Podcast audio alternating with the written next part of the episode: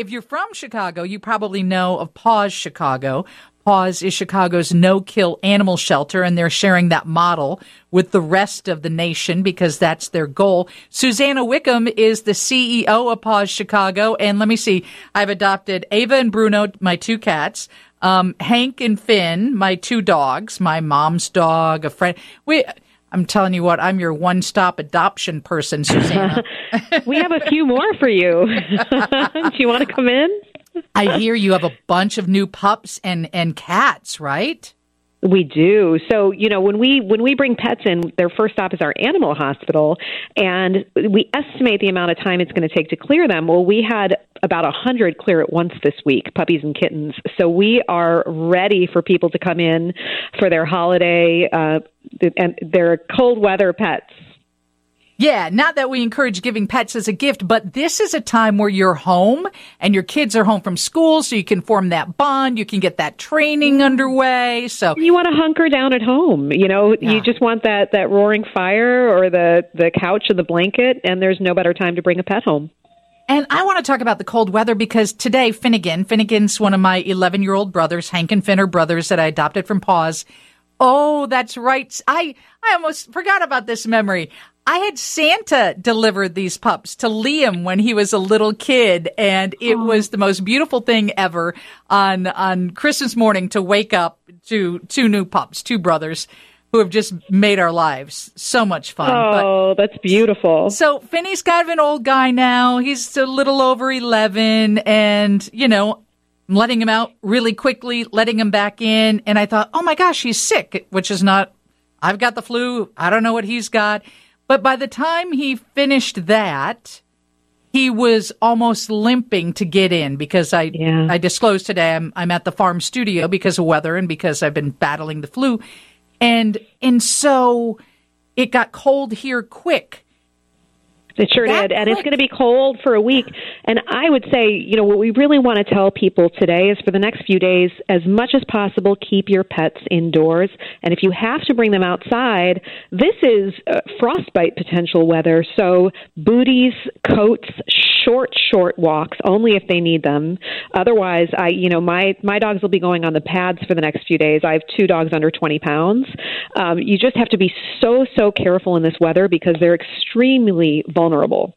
Yeah, because for Finney, it was like three and a half minutes. And then I yep. thought, um, I, I, literally went out and said, "Hey, buddy, what's going on?" And as he's following me in, he's kind of limping because he's all, he's old and he's cold. And d- does age and coat and those type of issues factor in, or are they like people where some get really cold and some don't? It really depends on the pet, but generally, the smaller they are and the, the less hair they have, the more vulnerable they are to the cold. So you really have to think about the, the size of dog, the breed of dog that you have, and whether or not they can sustain being outside.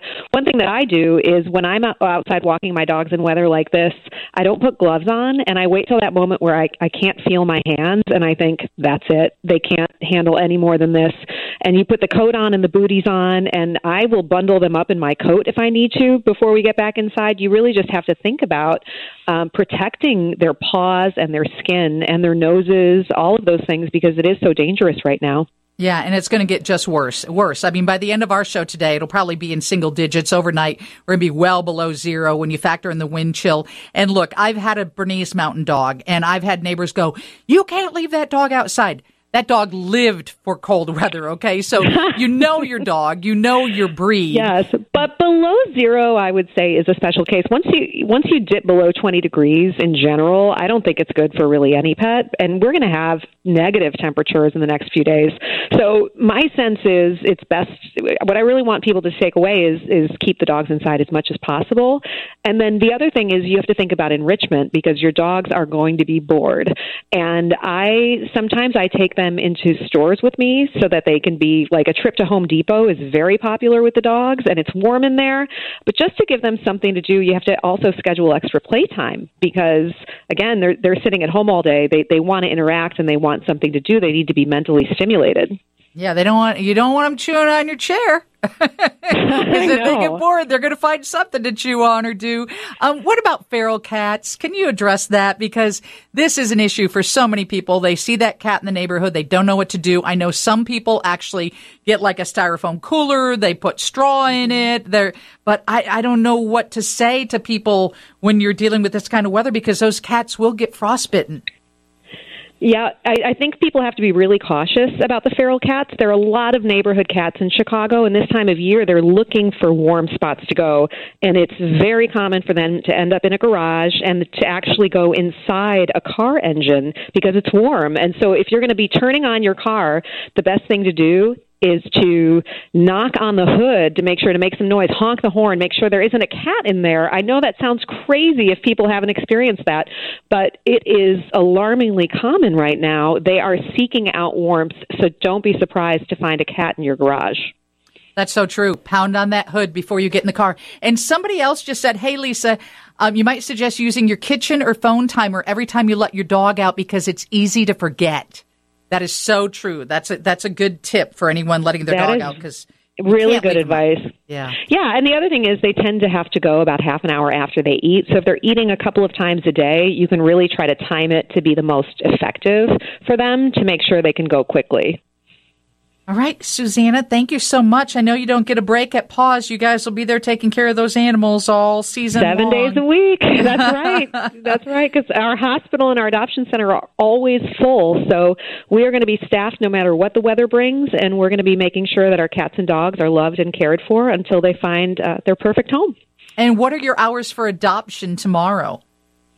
12 to 7, and uh, we are open Christmas Eve as well. And as I mentioned, we have a giant arrival of puppies and kittens, and so we would love for come folks uh, for folks to come out and, and give them a home for the holidays. Um, we we don't want them waiting any longer than they have to for their for their home. Thank you so much for doing what you do. Thank you, Lisa. Paws Chicago, pawschicago.org if you want any details or you want to look at some of those faces. I already looked at them today. I'm already in love. I've got no more room.